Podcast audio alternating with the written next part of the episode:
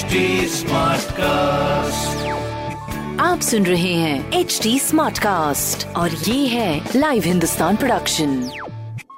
हाय, मैं हूँ RJ Sheba और आप सुन रहे हैं कानपुर स्मार्ट न्यूज और आज मैं ही दूंगी अपने शहर कानपुर की जरूरी खबर।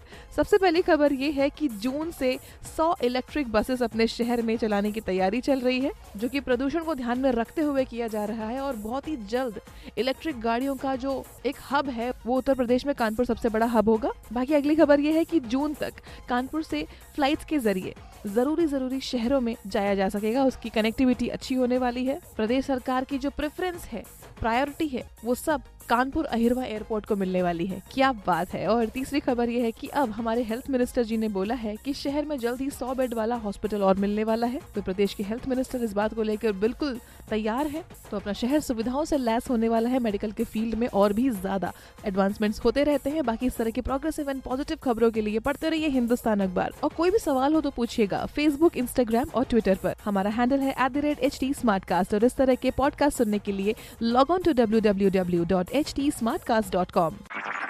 आप सुन रहे हैं HT स्मार्ट कास्ट और ये था live Hindustan production HT smart cast. I'm Annie Apple, and I'm here to invite you to come and listen to my new podcast series, Raising a Pro. It's the most intimate sports-related conversations you will hear. Each week, we explore the journeys of some of your favorite NFL players through the eyes of those that know them best. From Joe Burrow, DeAndre Hopkins, Miles Garrett, Ezekiel Elliott, Nick and Joey Bosa, just to name a few.